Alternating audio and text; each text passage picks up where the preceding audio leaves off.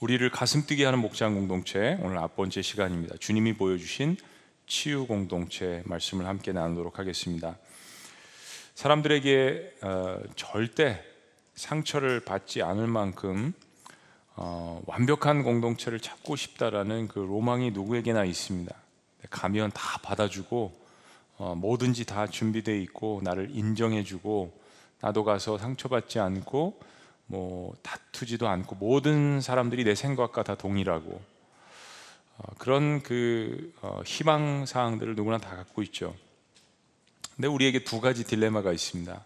하나는 완벽한 공동체를 찾았는데 어, 내가 문을 들고 들어가서 교제하면서 어, 나 때문에 사람들이 상처를 받는 것입니다. 그러니까 내가 완벽한 공동체를 차, 찾고 찾는다라는 이야기는 결국 내가 완벽하지 않다라는 이야기를 반증해 주는 것이거든요. 또 하나는 뭐 이것과 반대로 이런 완벽한 공동체를 찾는 사람들의 대부분 가운데 하나는 결벽증이 있을 만큼 자기 자신은 완벽하다라고 생각을 하고 의인이라고 생각하고 그런 곳을 찾는 그런 마음이 있습니다. 그런데 내가 찾은 공동체는 아, 나의 그 완벽성에 숨이 막혀서 이제까지 유지했던 평화가 깨어지는 그런 경우들도 생기게 됩니다. 오히려 나는 완벽하다고 생각했는데 찾은 그 공동체는 허물이 많은 사람들인데 오히려 그 허물을 서로 용납하고 또 서로가 감싸주는 그런 평화를 유지했었는데 완벽한 내가 들어감으로 말미암아서 그러지 않다라는 이 두 가지 딜레마가 사실 우리에게 있습니다. 이 세상에 완벽한 가정이나 완벽한 공동체는 없습니다. 여러분 놀라시겠지만 교회도 마찬가지입니다. 왜냐하면 나와 같은 사람들이 모여 있기 때문입니다. 물론 우리가 섬기는 하나님은 완벽이라는 것을 넘어서서 거룩하신 하나님이시죠. 그래서 원형적인 의미에서 교회는 하나님의 아들이신 예수님께서 이 땅에 오셔서 세워지셨기 때문에 교회 그 스스로 자체는 원형적인 의미에서 완벽합니다. 그런데 동시에 교회의 역설은 그 완전하신 주님의 거룩을 닮아가기 위해서 그것을 추구하는 사람들이 모인 아직 만들어지지 않은 미완성의 공동체라는 사실입니다. 교회는 항상 이 두 가지의 역설적인 시각으로 바라보셔야 합니다. 그래서 성화의 과정을 추구하고 원하지만 또한 죄 많은 내가 거기 있고 그런 부류의 사람들이 거기 나와 함께 있습니다. 그래서 교회 공동체가 깨달아야 되는 사실은 교회는 거룩을 추구하는 공동체이면서 죄인이면서 허물 많은 부족한 사람들이 함께 모여서 서로를 치유하는 회복의 공동체가 되어야 돼 가야 한다라는 사실입니다. 제가 자주 이야기하지만 우리가 처음에 가장 많은 사랑을 받고 또 많이 상처를 받는 공동체가 어디입니까 라는 질문을 했습니다. 바로 가정입니다. 그렇다고 해서 이 세상에 있는 모든 가정들을 지구상에서 싹 없애버리자라고 이야기하는 사람은 거의 없을 겁니다. 왜냐하면 그 상처를 또한 치료할 수 있는 공동체가 가정이고 또한 가정의 원래 목적이 사랑과 격려가 넘쳐나야 하는 곳이기 때문입니다. 교회도 마찬가지입니다. 교회를 병원에 비유하자면 세 종류의 환자가 있다라고 합니다. 이제 막 아, 병의 치료가 진행 중인 사람이 있고요. 그리고 이제 병이 중에서 막 병원에 입원한 사람이 있고 그리고 다 치료가 끝나서 퇴원 수속을 밟고 다른 사람들을 섬기려고 준비하는 사람이 있습니다.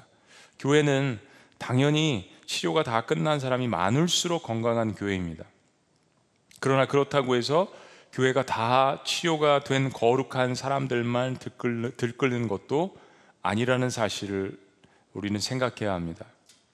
예수님께서 이 땅에 오셨습니다. 그분 스스로가 교회 주인이시고 그분이 교회이십니다. 그분이 찾아간 사람들은 죄인들이었습니다. 사두개인과 바리새인들이 하도 예수님을 보면서 그런 사람들만 찾아다니니까 그 예수님을 조롱하는 의미에서 당신은 죄인들의 친구요 라는 닉네임까지 붙여주셨던 것을 보면 예수님께서 어떤 부류의 사람들을 찾아가셨는지 우리는 알 수 있습니다. 그리고 또 자기가 죄인이라고 생각하는 사람, 그러니까 의학적으로 이야기하면 내가 병들었구나, 그래서 나에게 의사가 필요하구나 라는 것을 인정하는 사람들을 예수님이 찾아가셨지만 또 그들도 예수님을 찾아왔습니다. 나의 삶에 문제가 있다는 것을 인정하는 것이죠. 그러니까 교회는 나처럼 상처가 있는 사람을 만나서 또 상처를 주고받을 수도 있지만 그러나 그리스도의 사랑으로 상처가 치유된 성숙한 사람들에 의해서 또한 치료가 일어나는 치유 공동체입니다. 그래서 영적 성숙의 척도 한 가지로 오늘 말씀드리면 영적 성, 성숙의 척도는 다른 사람과 어울리는 능력입니다. 어울리는 능력, 바로 교제의 능력, 치유의 능력, 화해의 능력입니다. 저는 그럴 성품이 아닙니다. 저는 참 상처가 많고 고난이 많고 사람들이 주변에 있는 것 같지만은 이 친밀감으로 나아갈 수 있는 그런 성품과 그런 능력은 저에게 없는 것 같습니다라고 여러분 말하실 수도 있겠습니다. 근데 성경은 하나님께서 이 능력을 우리에게 주셨다라고 이야기합니다.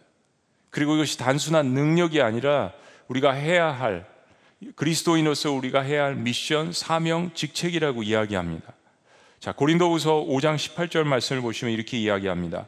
모든 것이 하나님께로 났나니 저가 그리스도로 말미암아 우리를 자기와 화목하게 하시고 다 같이 시작 또 우리에게 화목하게 하는 직책을 뭐라고요? 주셨으니 우리 뭐 이 하나님의 말씀입니다. 어떤 심리학 책도 아니고 인간관계 책도 아니고 사회학적 사회학적 책도 아닙니다. 하나님 말씀하십니다. 우리에게 화목하게 하는 직책을 주셨대요. 19절 말씀 곧 그들의 하나님께서 그리스도 안에 계시사 세상을 자기와 화목하게 하시며 죄를 그들에게 돌리지 아니하시며 시작 화목하게 하는 말씀을 우리에게 부탁하셨느니라. 능력도 주셨기 때문에 그 일을 행하라고 또한 부탁해 주셨다라고 이야기합니다.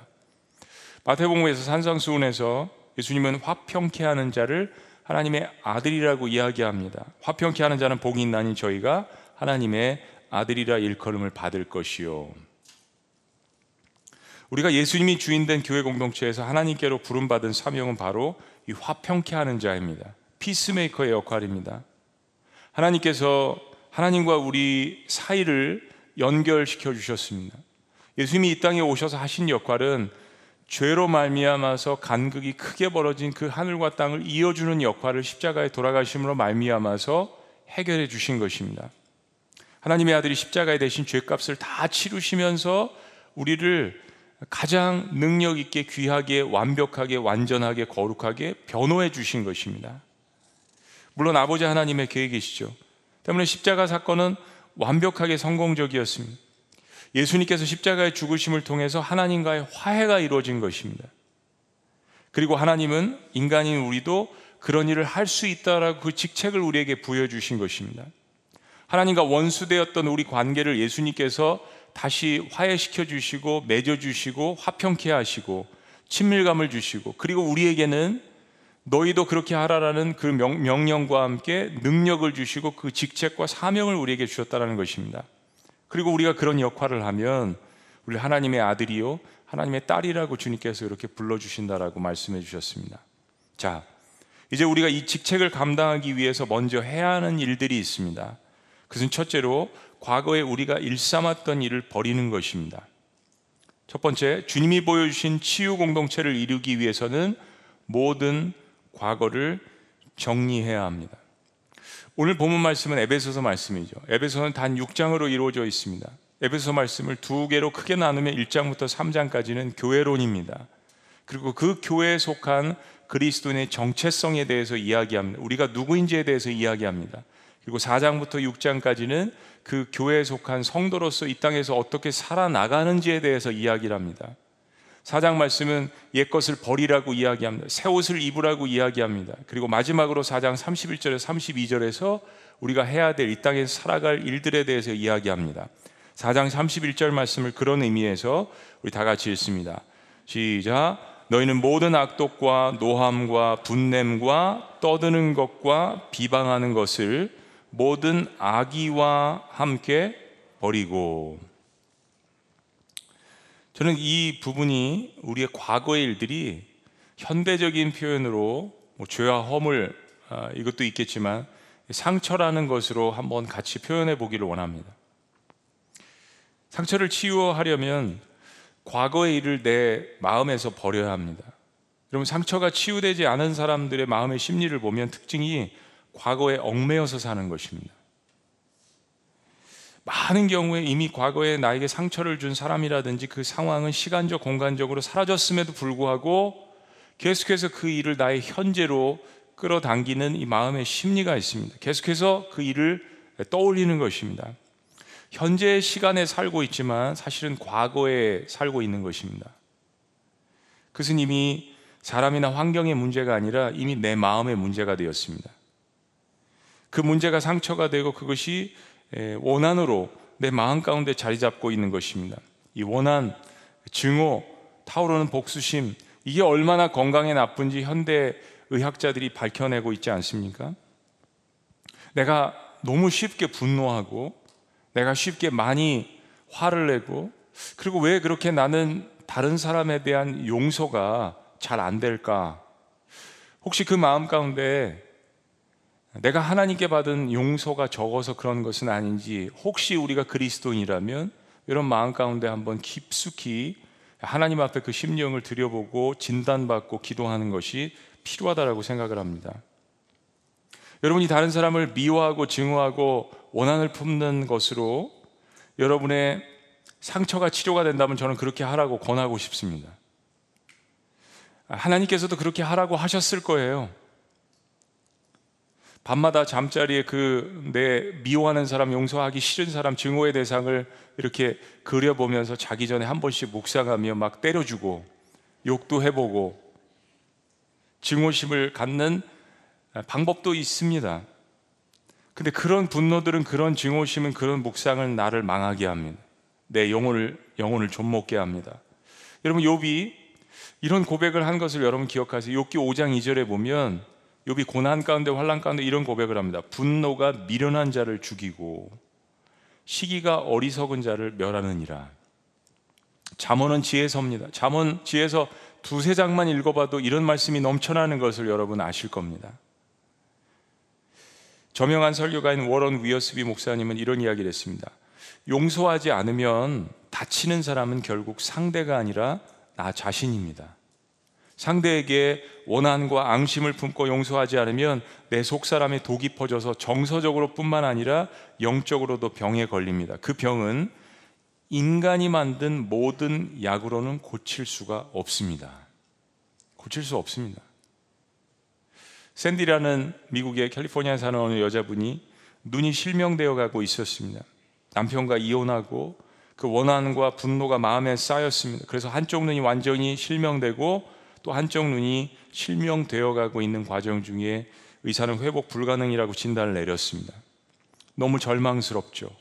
그래도 다녔던 교회 신앙이 있기 때문에 예배 시간에 예배를 드리던 중 목사님께서 용서와 화해와 증오에 대한 설교를 하다가 이런 말씀을 들었습니다. 당신에게 상처를 준 사람을 이제 놓아주세요. 그리고 당신 자신을 위해서 그들을 마음속에서 풀어주어야 합니다.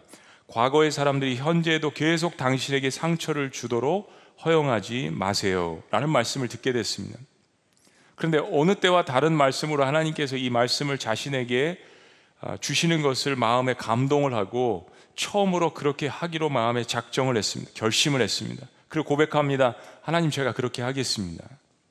그러고 나서 예배가 끝난 다음에 사람들의 손을 의지해서 앞이 잘 보이지 않으니까 파킹낫으로 걸어가는데 점점점 그녀의 시력이 돌아오는 것을 경험을 했습니다. 병원에 갔더니 의사가 이것은 일어날 수 없는 의학적으로 밝힐 수 없는 기적이라고 이야기했습니다.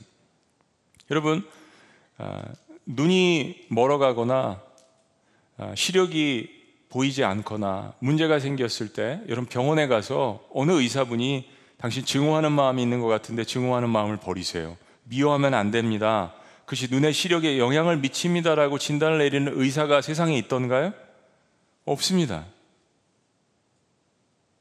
여러분 하나님께서는 우리에게 분명하게 우리의 모든 것이 연결되어져 있다라고 이야기합니다. 눈의 실명이 아, 우리의 그런 것들과 다 연관되어 있다라고 말씀드린 것은 아닙니다. 그러나 적어도 이 여인의 경우에 하나님께서 분명하게 그녀에게 마음 가운데 말씀을 해주셨습니다. 여러분 기적은 하나님의 말씀을 믿는 우리들에게 이루어지는 것입니다. 믿는 자에게 하나님의 은혜가 주어지는 것입니다. 내 안에 원한과 증오를 몰아내고 용서하기로 결정할 때 하나님께서 더 크게 깊게 광범위하게 역사하시는 것 아니겠습니까? 배우자에게 배신당하고 배우자에게 버림당할 수도 있고 어렸을 때부터 부모에게 단 한 번의 인정도 받지 못하고 역기능적으로 자랄 수도 있습니다. 늘 친구들 사이에서 인정을 받지 못하고 늘 선두의 자리나 앞서가지 못하고 사람들에게 참 인정을 받지 못하는 그래서 그런 것 때문에 더 열심히 공부하고 세상에서 성공해 보려고 인생을 그것 때문에 복수하고 싶은 심정에서 인정받고 싶은 심정에서 목표를 세우고 달려왔던 인생들도 있을 것입니다. 그러나 마음 가운데는 채워지지 않는 허전함과 피해 의식과 그리고 내 마음 가운데 계속해서 사람들과의 관계 속에서 원한과 증오가 돼 마음 가운데 자라나서 내 삶을 영혼을 좀 먹는 그런 경험들이 우리에게 있습니다. 에베소 말씀은 4장 31절에 다시 한번 이렇게 이야기합니다. 너희는 모든 악독과 노함과 분냄과 떠드는 것과 비방하는 것을 모든 악의와 함께 버리고 저는 이 말씀을 수십 번 계속해서 묵상을 하면서 하나님께서 우리를 보실 때 사랑의 마음으로 보시지만 우리 모든 인간들을 죄인으로 보신다는 이 사실 왜냐하면 우리가 이런 마음들 악독과 노함과 분냄과 떠드는 것과 이런 것들이 모든 상황 속에서 일어나는 일이지 않습니까? 나는 그러지 않았는데 상황이 그렇게 몰아가고 다른 사람들이 그렇게 나를 몰아갈 수 있습니다. 그럼 하나님 분명하게 이야기하십니다. 모든 악의와 함께 버리고 처음에는 내가 정당성을 가지고 그렇게 시작을 했지만 그러나 그것이 점점점 나도 다른 사람을 가해하는 사람이 되어가는 그 뒤에 숨은 동기 모든 악이라고 하나님께서 이야기하십니다. 그리고 분명하게 이야기하십니다. 버리고 이 버리고는 제거하라는 뜻입니다. Get rid of 이 모든 우리의 숨은 동기들을 버리라고 옛 습관과 옛 모습과 옛 옷을 벗어버리고 에베소 4장에서 이야기하는 예수 그리스도의 보혈로 말미암아서 그분의 생명으로 말미암아서 우리에게 씌워 주시는 입혀 주시는 새로운 옷을 입으라고 분명하게 이야기합니다. 오늘 본문 에베소서 말씀을 전체에서 본다면 그리스도의 사람이라면 과거에 우리가 가졌던 옛사람의 성품으로 살아가지 말라라는 이야기입니다. 그리스도 안에서 주님이 입혀주실 새로운 성품, 새로운 옷으로 살아가라고 말씀해 주시는 것입니다. 자, 두 번째, 주님이 보여주시는 치유 공동체를 이루기 위해서는 서로를 친절하게 대해야 합니다. 사장 말씀의 결론인 32절은 이제 주변의 사람들에게 내가 해야 될 일을 구체적으로 하나하나씩 이야기합니다. 에베소 4장 32절 우리 다 같이 읽습니다. 시작. 서로 친절하게 하며 불쌍히 여기며 서로 용납하기를 하나님이 그리스도 안에서 너희를 용서하신 것 같이 하라. 친절하게 하며 be kind. 이 친절하다는 말의 원래 의미는 상대방이 나에게 한 일과 상관없이 관계없이 그에게 올바른 말을 하고 올바른 태도를 갖는 것을 친절이라고 성경은 이야기합니다. 상대방이 나에게 거칠게 할 수 있습니다. 나를 폄하할 수 있습니다. 근데 나는 그리스도를 닮은 사람으로서 친절하게 내가 해야 될 도리를 다하는 것을 성경은 친절, 친절이라고 이야기합니다. 공동체는 이런 사람이 필요합니다. 상대방이 누군지에 누군지 상관없이 자신의 인격을 지킬 줄 아는 사람. 세상에는 그런 사람들이 많이 필요하죠. 교회 공동체는 특별히 더 많이 필요합니다. 막말하고 거친 말하고 상처를 준다고 해도 내가 같이 맞붙어서 해붙이는 것은 어린아이와 같은 일입니다. 어디 누구 성질 없는 사람 있나 하면서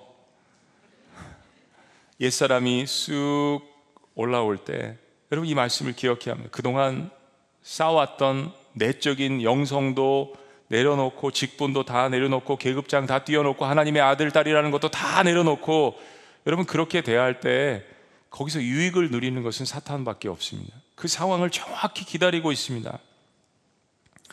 우리가 그런 일을 당할 때 나의 인격에 뭐가 나는 것이 아니라 그렇게 나를 대하는 상대방의 인격에 뭐가 나 있다라는 인내심을 가지고 그래도 한결같이 대할 때 하나님께서 역사하시기 시작하는 것입니다.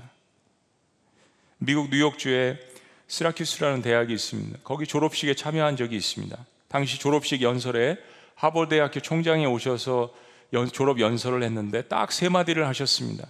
Be kind, be kind, be kind. 석학들이 모인 자리에서 박사과정을 하고 대학을 졸업하고 대학원을 졸업하는 모든 졸업생들 앞에서 여러분들은 엘리트고 여러분은 학문을 공부했는데 이 세상에 나가서 할 일은 딱 한 가지입니다. Be kind. 친절하라. 저는 성경의 덕목이라고 생각합니다. 링컨의 정적이었던 스탠턴이라는 사람은 평생 링컨을 괴롭혔습니다. 그런데 링컨을 괴롭힐 때 링컨이 했던 뭐 잘못한 실수, 행동에 대한 것이 아니라 그의 외모를 지적을 했습니다. 인신공격을 했다는 이야기입니다. 여러분 링컨을 보시면 주름이 굉장히 많고 얼굴이 좀 험하지 않습니까? 험한 인생을 살았습니다. 수십 번 선거에서도 낙방을 했고 켄터키에 태어난 집을 가봤는데요. 정말 깡 시골에서 태어났습니다. 그런데 스탠턴은 심지어 이런 말까지 했습니다. 우리는 고릴라를 보기 위해서 아프리카를 갈 필요가 없다. 일리노이 스프링필드에 가면 오리지널 고릴라를 볼 수 있다. 링컨을 비하하는 말이었습니다. 그런데 링컨이 대통령이 되자 스탠턴을 국방부 장관 자리에 앉혔습니다. 링컨 캠프에 있던 사람들이 다 난리가 났습니다. 링컨을 도와줬던 사람들만 주요 자리에 앉혀도 자리가 모자라는데 스탠턴이라니요. 링컨의 대답이 이러했습니다. 이제 스탠턴은 저의 적이 아닙니다. 나는 적이 없어져서 좋고 그가 나를 돕게 되어서 좋고 내가 이 사람을 용서하고 중요한 자리에 임명한 것을 통해서 내가 잃어버린 것이 있나요? 스탠턴은 링컨에게 가장 심한 모욕을 준 사람이었습니다. 링컨은 그를 친절하게 대했습니다. 과연 에이브라함 링컨이죠. 관계성은 사람을 대하는 능력입니다. 어렵지만 이것은 불가능한 일이 아닙니다. 왜냐하면 예수님께서 우리에게 그렇게 대해 주셨잖아요. 여러분, 거룩하신 하나님께서 죄 많은 하나님을 배신하고 배역했던 인간에게 친절을 베풀어 주시는 것이 어렵습니까? 아니면 같은 죄인들끼리 친절을 베푸는 것이 어렵습니까? 하나님은 불가능한 일을 십자가에서 이루셨습니다. 그리고 우리에게 친절하게 다가오셨습니다. 그리고 우리에게 그렇게 하라고 명령하십니다. 세 번째는 주님이 보여주신 치유 공동체를 이루기 위해서는 서로를 불쌍히 여기는 것이 필요합니다. 에베소 4장 32절을 이어가면 서로 친절하게 하며 불쌍히 여기며 여러분 우리가 그리스도인이 된다는 것은 상대방을 극률히 여기는 마음을 갖게 된다는 이야기입니다. 극률히 여기는 거, 불쌍히 여기는 거. 불쌍히 여기기 위해서는 상대방을 이해하는 것이 필요합니다. 왜 저 사람은 저런 거친 말을 하지?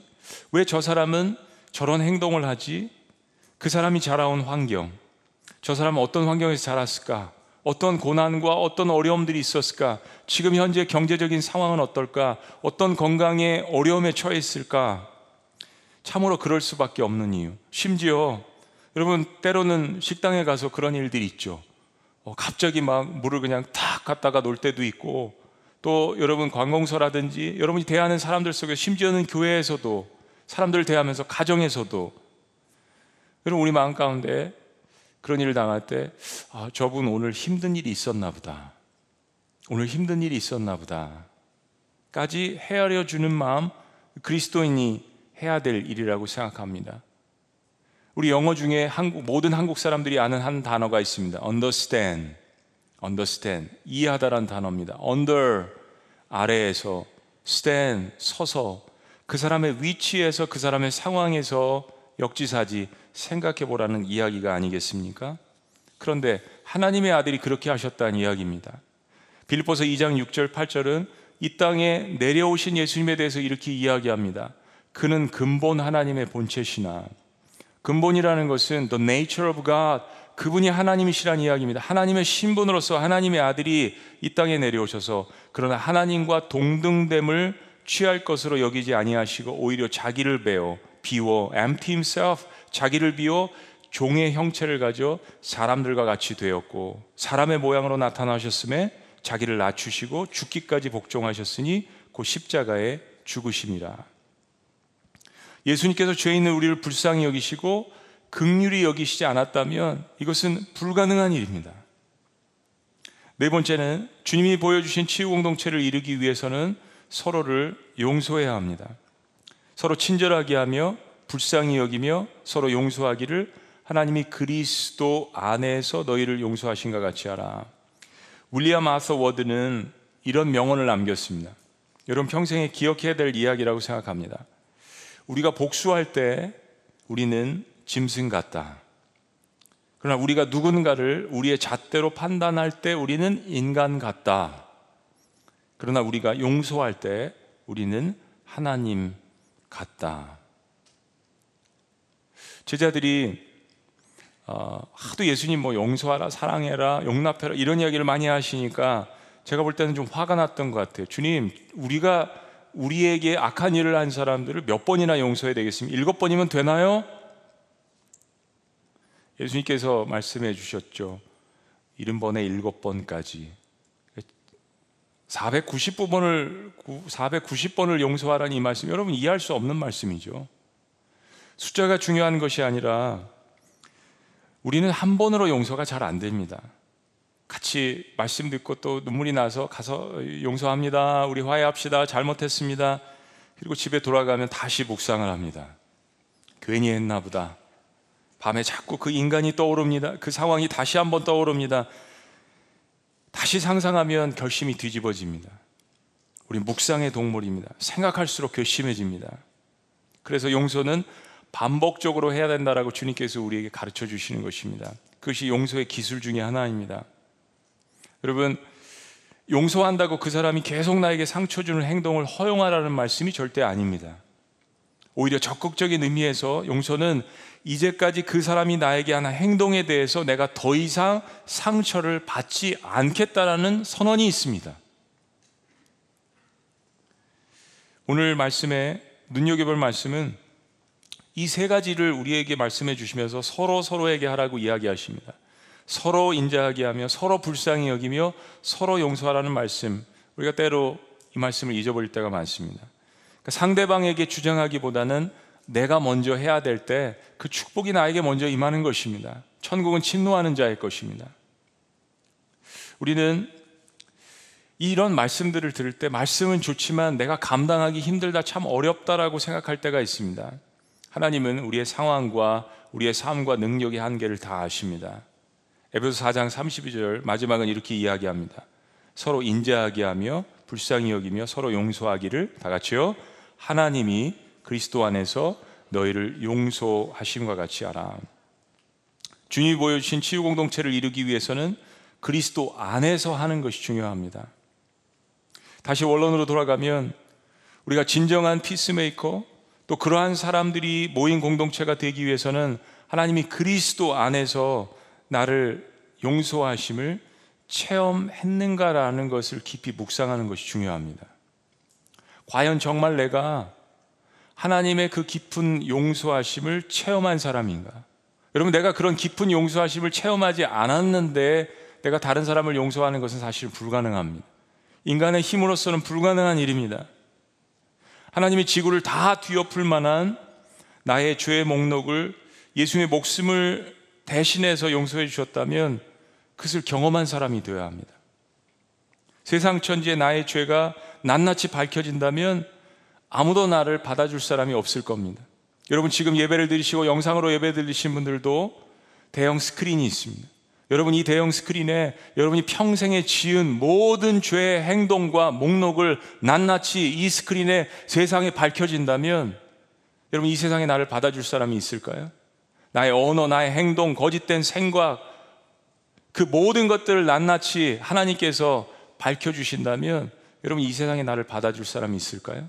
근데 하나님은 다 아시면서도 그것을 받아주시지 않았습니까?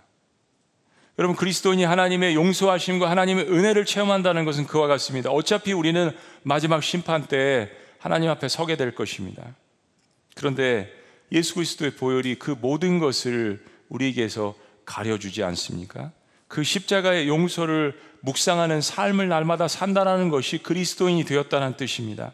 그리스도 안에서만 가능하다는 일입니다. 우리는 주기도문을 잘 알고 암송하지만 우리가 아무 생각 없이 암송할 때가 있습니다.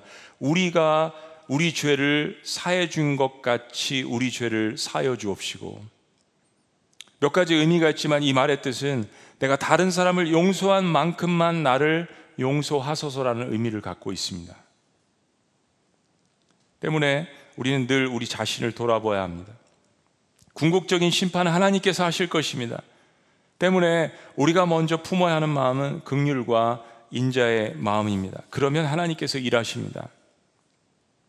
제자들이 늘 예수님 곁에 계셨을 때 깨닫지 못하고 서로 싸우고 다투고 했습니다. 예수님께서 참 그들을 책망도 하시고 먹이시고 격려하시고 그들이 다시 하나가 될 수 있도록 말씀하시고 떠나가셨습니다.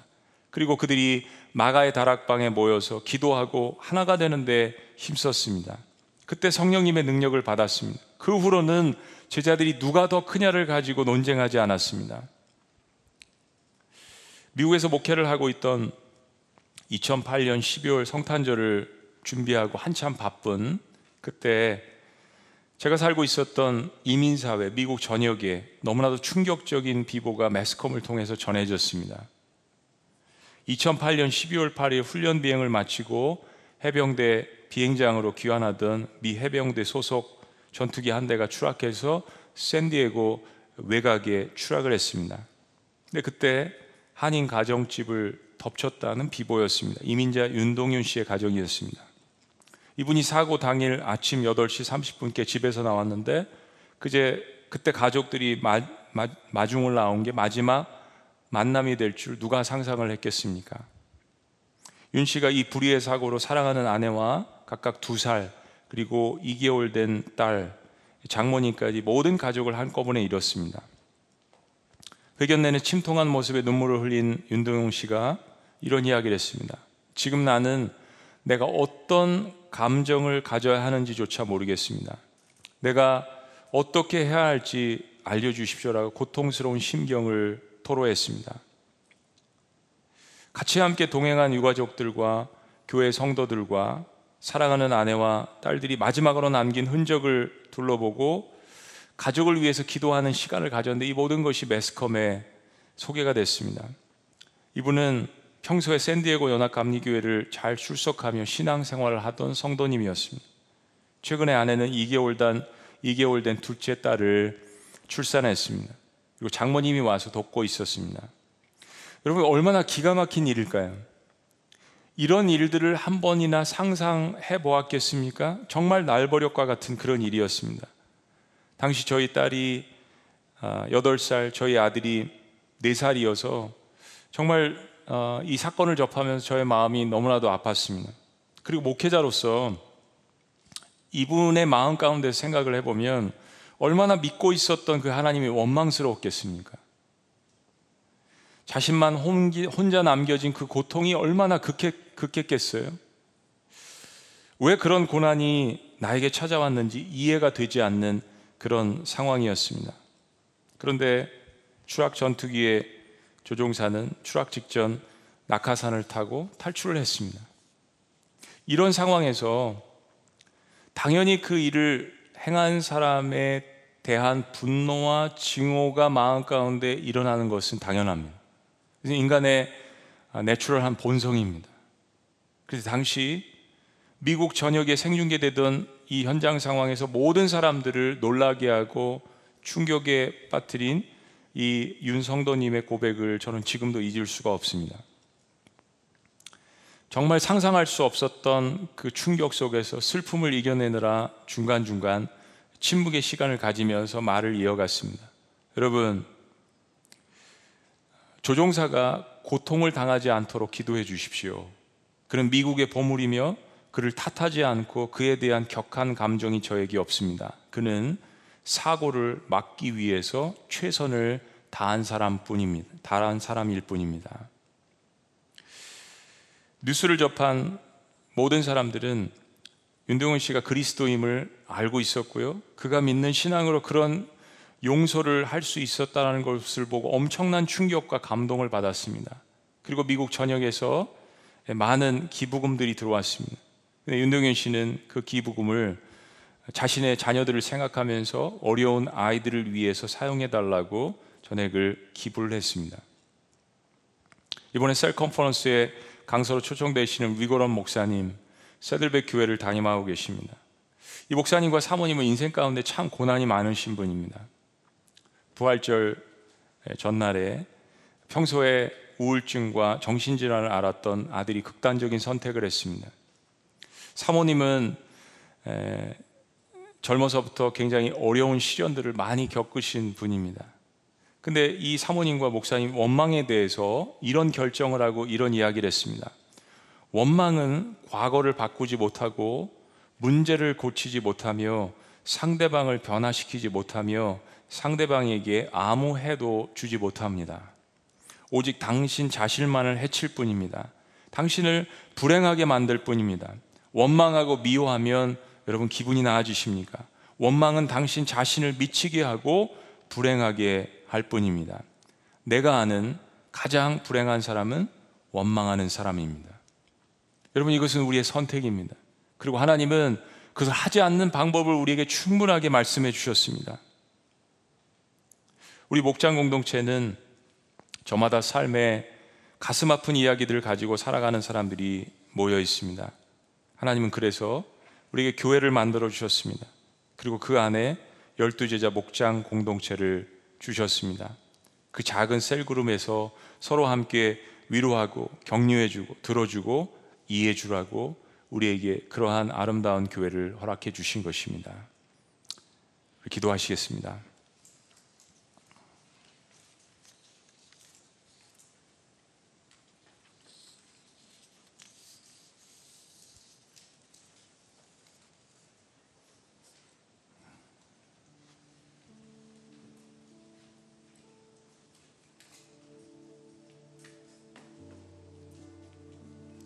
너희는 모든 악독과 노함과 분냉과 떠듬과 비방하는 것을 모든 악의와 함께 버리고 서로 친절하게 하며 불쌍히 여기며 서로 용납하기를 하나님이 그리스도 안에서 너희를 용서하심과 같이 하라.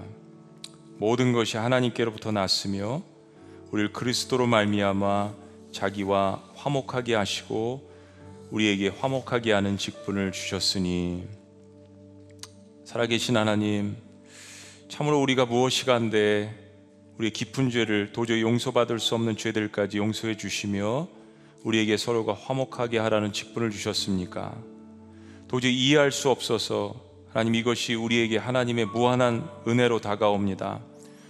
오늘 교회를 다시 한번 세우기를 원하며 우리의 무너졌던 관계성들을 다시 한번 세우기를 원하는 하나님의 사람들에게 주님께서 주시는 이 말씀을 마음에 깊숙이 각인하고 주님께서 나에게 주신 이 명령 격려를 따라 영혼들을 치유하며 나도 치유함 받는 그러한 놀라운 역사들이 각 목장에서 가정에서 우리 공동체에서 일어날 수 있도록 인도하여 주시옵소서. 이것이야말로 세상을 치유할 수 있는 하나님이 우리에게 주신 강력한 능력이라는 사실을 깨닫는 오늘 하루가 될 수 있도록 주님께서 인도하여 주시옵소서. 주님이 보여주신 치유 공동체, 주님 부족하지만 우리가 함께 이루어 나가기를 원합니다. 놀라우신 이름, 치유의 이름, 예수 그리스도의 이름으로 축복하며 기도합나이다. 아멘. 우리 자리에서 다 같이 일어나시겠습니다. 우리 주신 말씀 생각하시면서 교회 사람이 넘치기보다 사랑이 넘치는 교회 섬김을 원하기보다 섬김의 기쁨을 알아가는 교회 우리 함께 찬양합니다.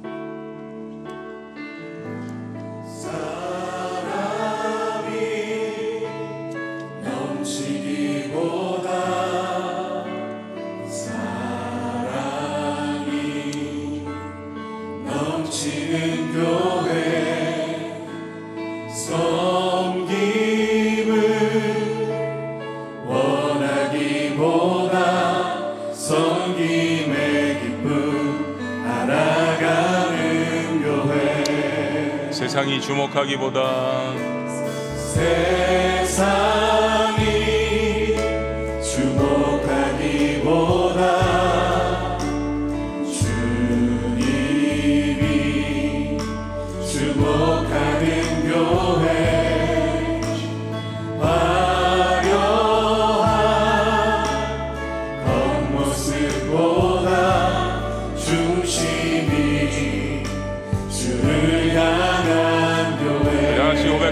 주님이 피로 사시 주님이 피로 사시 아름다운 교회 서로 사랑